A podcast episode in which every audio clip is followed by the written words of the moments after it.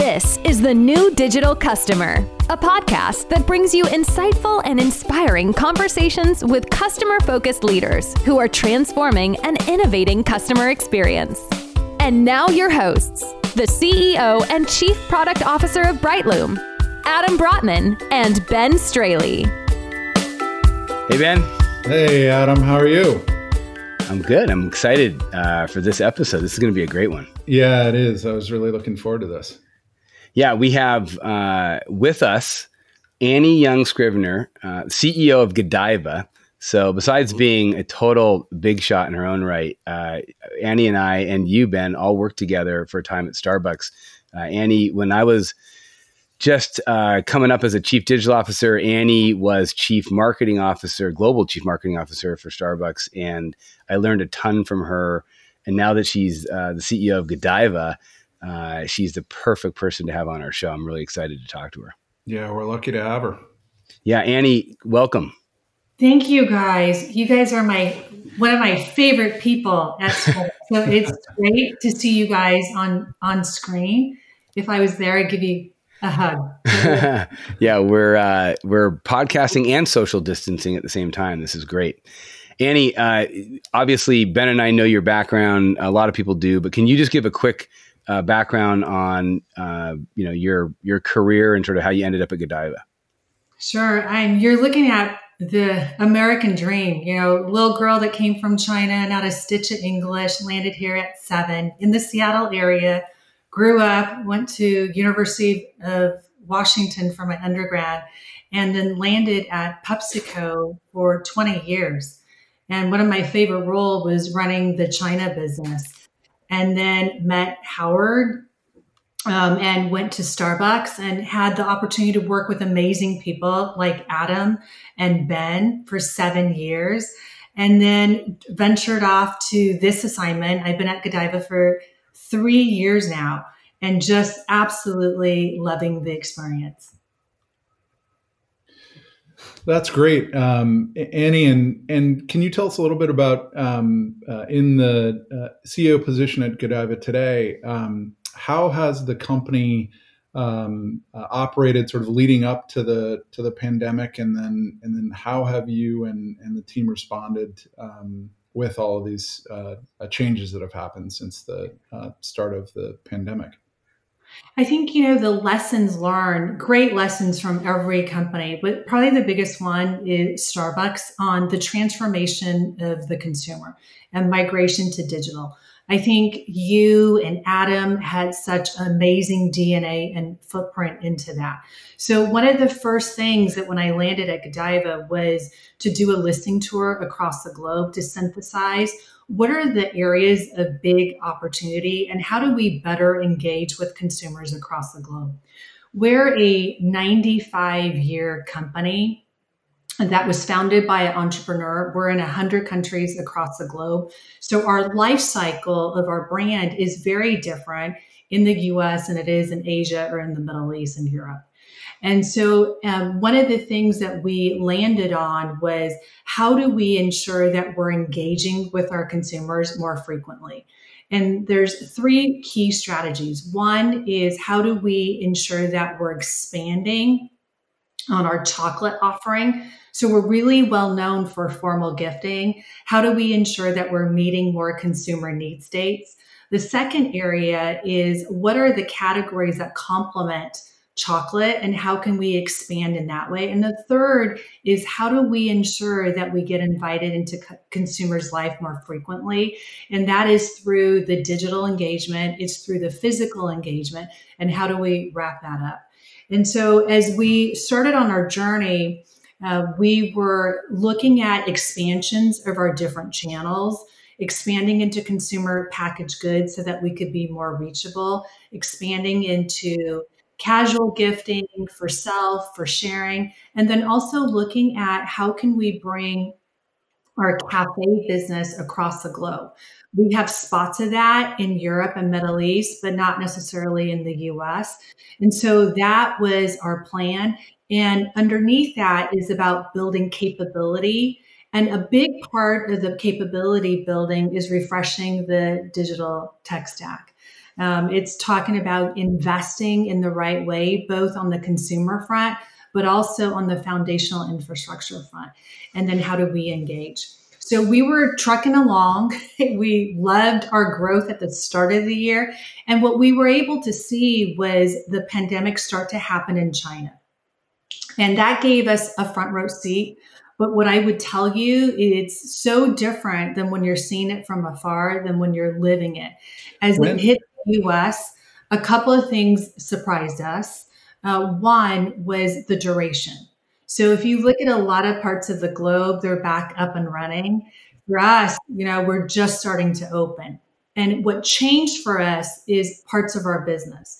So if you look at our digital business, our e-commerce and our digital selling, we probably have reached our four year goal of where we wanted to be in year one. And in fact, for this Mother's Day, we exceeded Black Friday and Cyber Monday goals from last year, which is unbelievable. Wow. And so it's been really, really incredible. Our consumer packaged goods business is also thriving, doing really well. But the brick and mortar portion, well, it's opening up all across the globe. We're just starting that path in the US. So I would say that Ben has been the biggest change. The second biggest change for us is travel retail. It's a it's a healthy business for mm. us and the travel patterns of consumers have completely changed. I was talking to one of the board of directors from um, a travel agency yesterday, and she said, you know, it's probably going to be 18 to 24 months. And that's what we're also anticipating. The way consumer travel will be less international, it'll be more regional, it'll be more local. So we have protected our employees and our customer first. And then we've developed a plan on how do we ensure not that we survive, but it's all about thriving.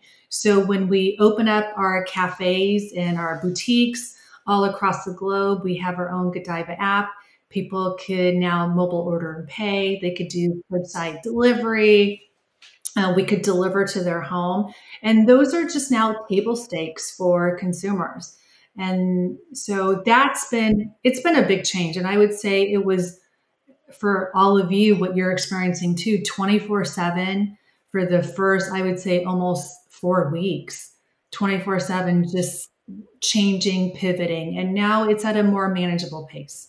How how uh, that's really interesting. And how how well prepared would you say, in hindsight, would you say Godiva was to um, make these changes very quickly? I mean, based on the the story that you just told, it's pretty remarkable how fast um, the the company was able to adapt to to some of these things. And I'm curious how much of this uh, you mentioned curbside delivery and the app and other things mm-hmm. like that. How much of that was either already in place or on the roadmap versus things that the teams just had to kind of figure out on the fly and, and enable in a very rapid and, and agile way? Yeah, I would say that it was already on the roadmap, but what it did is it forced us to accelerate. Yeah. And I think what happens is when you're in a crisis situation, and that's where the whole globe was. I was calling friends and people saying, Hey, any advice? Have yep. you gone through this before? And the answer is you take the 9 11, you take the financial crisis, you make it a lot worse. That's the situation that we're in. Mm-hmm. And in those situations, you have to make sure that you stay true to your values, but you also have to just double down and amplify and move faster on the things that you believe in. So what it did is, you know, things that probably would have taken two months took two weeks because everybody was very aligned, hyper focused, locking arms on delivering what we needed to go do. And then you just have to go and test it out, minimal viable product that you just yeah. just continue to tweak. And do you do you sense that some of those changes to how you're you're sort of operating internally and how decisions are getting made very rapidly are those things that you you see continuing uh, even into this period where things are maybe a bit more stable than they, they were in the early uh, weeks and months? Yeah, absolutely. Such a great question. Absolutely. And here here's why. Um, shortly, just a couple weeks ago, I did a four week listening tour across the globe asking very simple questions. What would we continue to go do in this environment? What would we stop? and what are the recommendations. And so there are great things that happen in this very unfortunate situation that will allow us to perform much better in the future.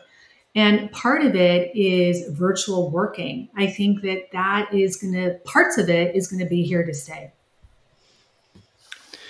You know, Annie, I, what's so interesting about one thing you just said a, a minute ago was just you're going through like how you've had to adapt and the lessons learned.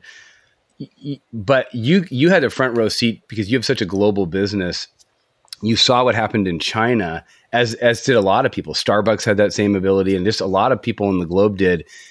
And I, it's interesting, right? I, I hadn't thought of it before. You said it that we all sort of thought this might just be a couple months before we could mm-hmm. get back to something that felt a little bit more like it used to feel. Um, and I think that's because we, you know, you watch what happened in certain countries, and then when that hasn't happened here in the U.S., that's just been interesting, as you've said it that way, to to to think about how. Um, you know that kind of caught us by surprise. You know, no, nobody has a like you said, nobody has an exact playbook for something like this, and I just thought that was really interesting comment you made. Let me let me ask you a question, kind of switching gears for a second. Let's talk about Godiva itself mm-hmm. and the product and your customers. Um, you're you know 90 plus company. I think year old company. You've Next got your 95th anniversary. 95 years. Um, you know you've you've got a mobile app, you've got a website, uh, you've got retail locations uh, all over the globe. Um, you've got uh, CPG business. I mean, you're, you're, it's a it's a big, very interesting big business talk about your customer. And when you think about your customer as CEO of Godiva, when you think about the Godiva customer, how first of all, just give us a sense of how do you think about your customer, both qualitative and quantitative. Like who are they? How many are there? Uh, what kind of relationship do you have with them? Like just when you think about your customer in, in all of those dimensions, how do you think about your customer? You know, we really look at consumers in two ways. Um, the consumer that's shopping chocolate in totality. So who who is that customer?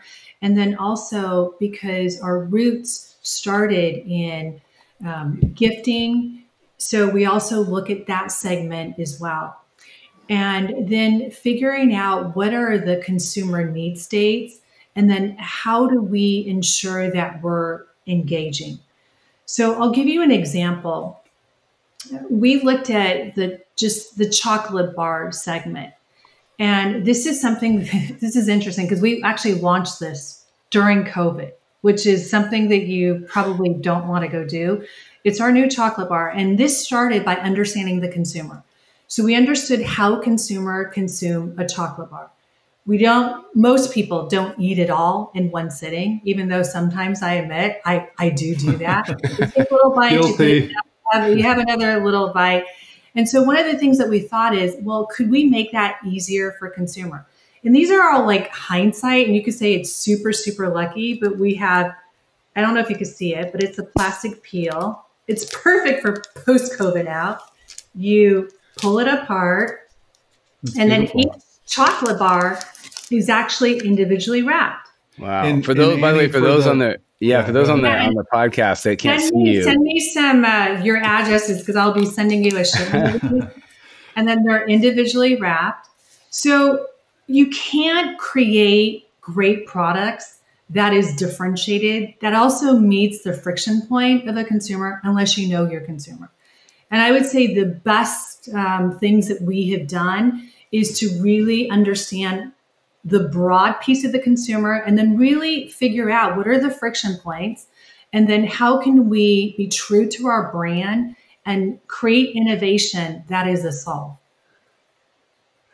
That's great. Do you do you um so do you have a sense of how big the customer base is in terms of number of customers do you think like that do you think okay we have x millions of customers or do you tend to think more in terms of channels or revenues or product lines? How, how, do you think about your customer that way?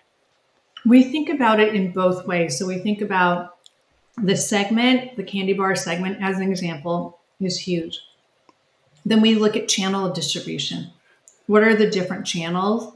Because for this, It could be very big in consumer packaged goods, but also in travel retail. Then, how do you ensure that you're meeting the needs of other channels with the same product line as well? Got it. And do you um, do you tend to where where would you say you have the strongest connection to your customers directly? Is it through your digital channels? Is it in your stores? Um, you know, and, and how much how and, and how much does having a uh, either a data driven marketing relationship or digital relationship play into all that? Like, give, give me a sense of like where where do you have the best surface area for that? It is so critical, Adam, and it's such a great question. I think if you look at Godiva maybe three years ago, it would have been the physical interaction is the most important. That's when you have the highest engagement. But today, even pre COVID, it is the digital. It is about how you're connecting with that individual, whether it's through the loyalty program, how you communicate through emails, and then how are you synthesizing the data? Because consumers, they want to be special. So, how can you ensure that you're leveraging the data so that you could talk to a person digitally on a one to one basis, almost like as if he or she were coming into your stores. And I think that is so important. And I know that you and Ben have so much expertise in that area, and you'll be able to help so many people out. Yeah, that's great. Do you do you? So now I love what you said earlier that the um, you, you had a four year plan for digital penetration in terms of and, and it and you sort of made your goals in one year uh, in terms of that plan do you how, how do you see this you know going back uh, you know at, you know at some point in the future do you think that you know you'll you'll keep that sort of traction or do you think it sort of goes back to um, where it was or somewhere in between? I think the consumer has changed forever.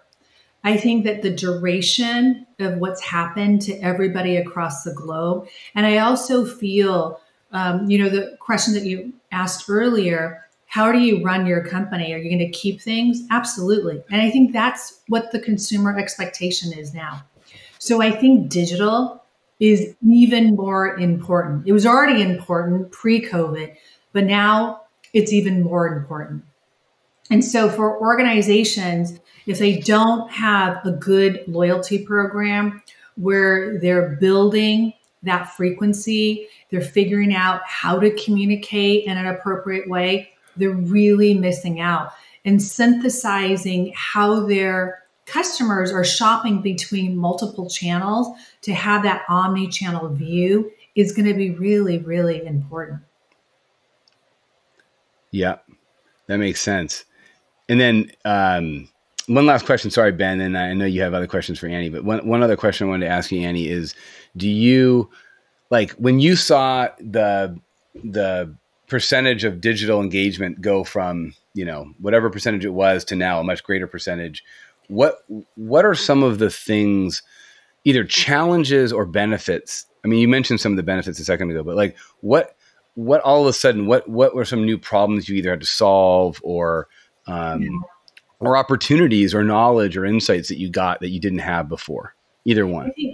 For us, it was more on the back end because our company was originally founded with brick and mortar and it was high end boutique. Now, as you think about all your function, supply chain, fulfillment, you've got to pivot much more quickly to something that's different. And just the processes itself is one area for us, when you're ramping up and it's not like a curve, it was like almost a spike. The biggest thing is making sure that you delight your customers. So the fulfillment front, and I'll use Mother's Day as an example, was incredible because you had people that um, we use a third party. How do you ensure that you're engaging with your partners to fulfill appropriately, and how can they keep up with the demand?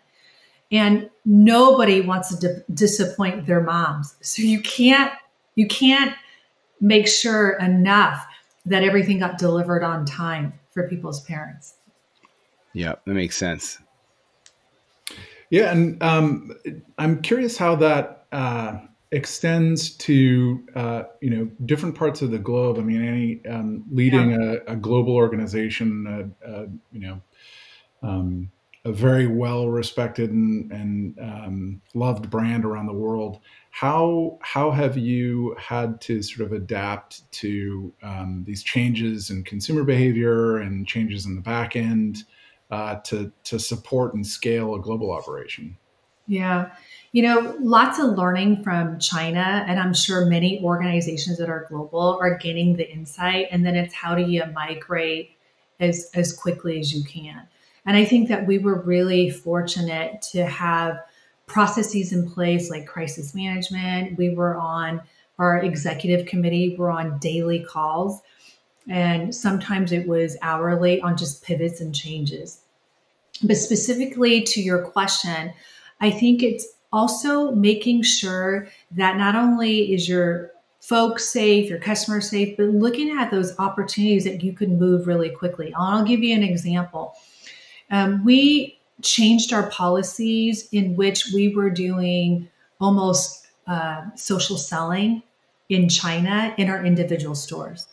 And we what, hand selected sorry to interrupt, but when you say social selling, what can you describe what that? What so that it would be just think of it as a podcast, but you're you're you, you get to see people, you're leveraging it. They're doing it on WeChat today, so they're hmm. leveraging the WeChat platform. They're hosting, you know, they're doing it on TikTok, having engagement through yeah. the store one to many, opening yep. it up, having conversations about chocolate pairings. And it was something that we probably would not have done because there were so many hmm. opportunities for failure, yet it was incredibly successful. Individual stores, they were not in uniform. That is very cool. It's a big yeah. thing. They got to bring out their own uh, personalities and uh, they leverage some key influencers uh, to come into the store to really engage. We changed our entire digital engagement in the US as well.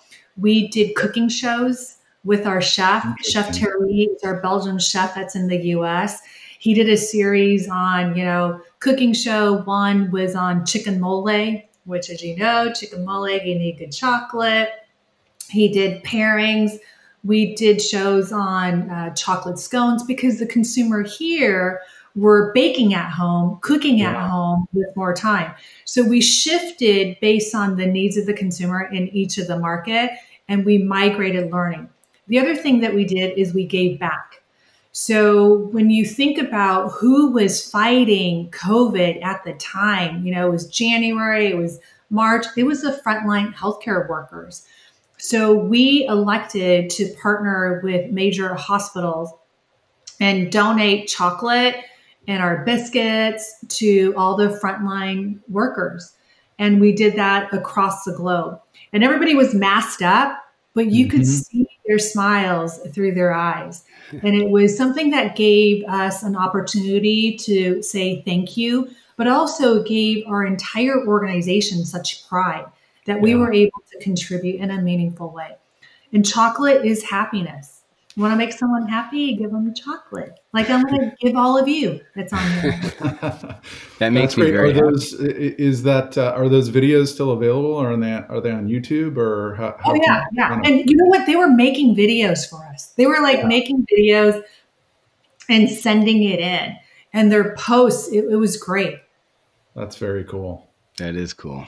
Um, it, well, that and that's not a that's not a bad segue to to something else that we uh, Adam and I like to do um, on this podcast, and also just when we're um, uh, uh, talking about um, what's what's happening in the industry and and what uh, particular brands are doing that we think is really interesting. And one of the questions we like to pose is, you know, um, can be a small, you know, local merchant or somebody very uh, big and established, but are there are there a couple of examples of, of companies or brands that are doing things in your view that are particularly interesting or um, uh, noteworthy um, at this at this stage um, of the of the pandemic? You know, one of the first things when this happened is we looked at hey, what should we do? What shouldn't we do? Mm-hmm. And who are the people that we should learn from? And one of the things that we talked about is making sure that we stay true to ourselves and making sure that we engage when we have the right to engage. And there were some, I would say, painful lessons that we were able to learn from people that had made big mistakes. I think the brands that did the best were the ones that engaged appropriately and then they also gave back. And mm-hmm. so, as you guys know, I'm on the board of Yum Brands, and I can't be more proud of what David Gibbs and the Yum organization did on a couple of fronts. One, they highlighted uh, the frontline workers, and you talk about you know people wanting a little bit of happiness. Uh, you have your Pizza Hut people were delivering. You have people that were working in restaurants. The front line is so important and his most recent announcement of giving 100 million to businesses that are um, that could help thrive in this new environment. So I think when companies stay true to who they are, they honor their employees and they give back. That is the secret sauce for success because I think consumers are really smart. They see through the BS. It's how are you authentic to who you are. And those are the brands that have done the best. And I think there are so many individuals that have also contributed greatly where they leverage their um, power for the good of the people. And I could give you several examples of those people as well. But um, I think there's, in this horrible, horrible situation, there are so many bright lights that we can grab onto and learn from. And I know that I've learned from so many. Yeah, that's um that's a really a great way to put it. And I'm just thinking about what you were saying earlier about um, how prepared Godiva was in in hindsight, how prepared Godiva was to uh, weather the storm and, and respond very quickly to these changes. And then similarly, the example that you gave with with Yum and some of the other brands that you're talking about reminded me of a I'll get the quote wrong exactly, but um, somebody asked uh, uh, Michelle Obama about the nature of the presidency, and she said, "Well, it doesn't change who you are; it just highlights who you are," um, which I think is is is what we're seeing with a lot of companies. That you know the culture and the way of operating and the nature of the business um, before the pandemic um, is highly predictive of how the company is doing now um, in, in a lot of in a lot of ways. Um, and it's uh, it's just interesting to think about um, uh, what's happening now and how companies are responding through that through that lens. What um, one question I have for you, Annie, is what what do you think is this is kind of a tactical question, but I'm curious. What do you where when you think about growing Godiva? mm. uh, either you know revenues or customers or both, uh, or just building the brand in general. Do you are you are you more focused on your existing customers or getting in new customers, or is it a balance? And what are some of the more um, right now for you and your team? What are some of the more important marketing or engagement platforms that you're taking advantage of? Great question, Adam. I would say it's making sure that we cultivate the customers that we have and reach out to them more frequently as well. You know, it, we play in a big, big, giant category, as well as acquiring more customers. And both of those, you need to make sure that you understand your customers, you understand your um, own result and what's working, what's not faster than what was appropriate years ago. So, loyalty programs could be very, very helpful because it enables you to test and learn very quickly. And I don't think that there's going to be a bifurcation ever of physical and digital. It's just one now. It's how the consumer lives and it's how business has to live. And I think that uh, what you and Ben and the team here are building is so incredible because you're going to be able to help many, many businesses reach their goals. What do you think? Uh, thank you. And what, what do you think about the world going forward? Like when you look out, you know, I mean, you said it earlier, Annie, you know, the, the consumers changed in ways that are never going to go yeah. backwards. It's really been transformational. Uh, w- when you look out 12, 24, 36 months from now, um, you know, wh- how do you think retail will be different or how do you think the, the consumer or the digital consumer will be different? I think the expectation of the digital consumer is going to be amplified. They're going to want better experiences and there's going to be no excuse for people that don't have the digital component that's that's going to be one you'll yeah. be just not in the in in the playing field. And i also think that physical environment the physical experiences that is going to be amplified as well. Because if you could be at home order it from your app what would make you want to uh, cross that threshold of doing it physically? So I think everything has to be much more vivid than what it was before. And I think that much more purpose driven as well. Um, yeah. I think as we move forward, there's a lot more packages being delivered. How do we ensure that we're thinking through the footprint that we're leaving behind? And so sustainability, I think, is going to be really front and center. I order from Amazon and, you know, I just want to make sure that I'm doing the right thing on creating the great footprint for the world. That's great. Well, Annie, it's been great having you. Uh, you are like the perfect guest. You have so much to add. Uh, we could sit here all day, but I just, I just wanted to thank you for coming on. Uh, it's it's great to be with you again. I feel like I'm working with you again. It's great. Yeah, thank, so proud uh, of you.